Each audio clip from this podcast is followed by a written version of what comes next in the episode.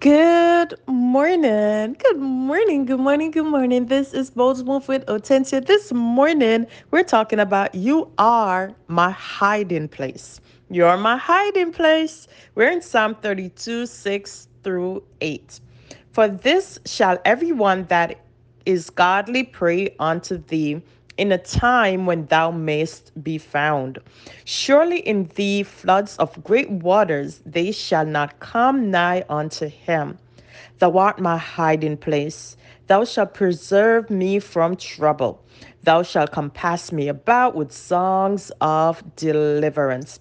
I will instruct thee and teach thee in the way which thou shalt go.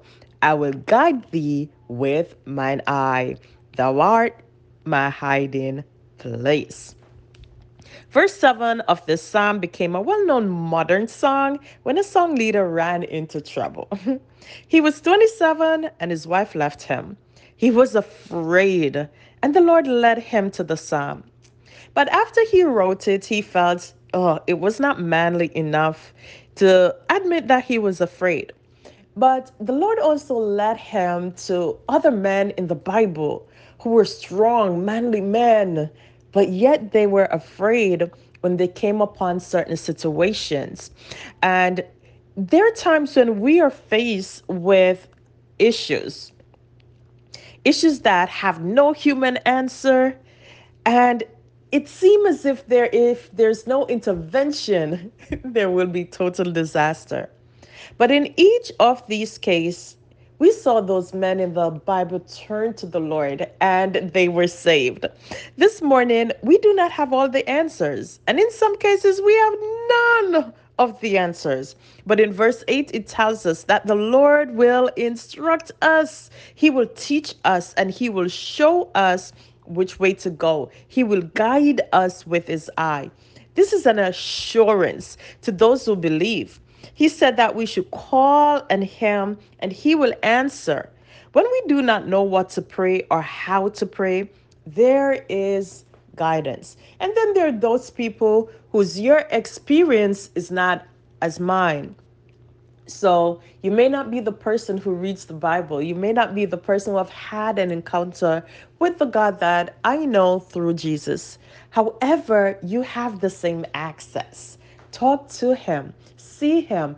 Even if you look in nature and you see, Lord, everything around us is destroyed, but this tree, somehow it's standing. Where is its source? Could you make me like this tree?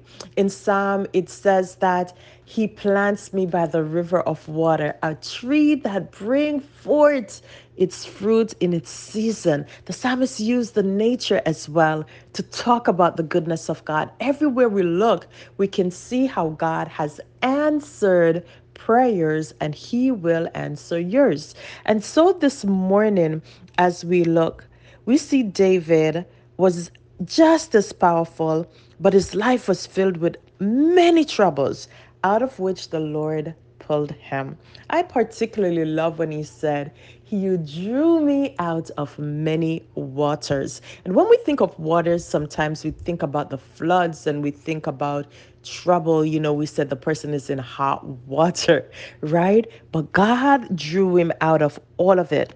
And he wrote out some prayers, and they fit most issue that we face today. So I'm going to encourage you to look in the Psalm to help to shape your requests to God. And if you don't own a Bible, you don't know how it is, and you're just, okay, I'm going to look at it for intellectual purposes, go ahead.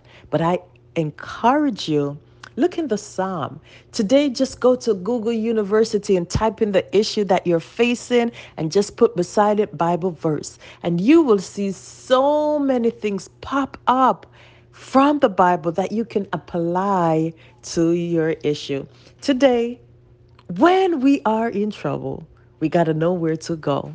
And we can't just sit aside and let the enemy run amok in our lives. He is our hiding place.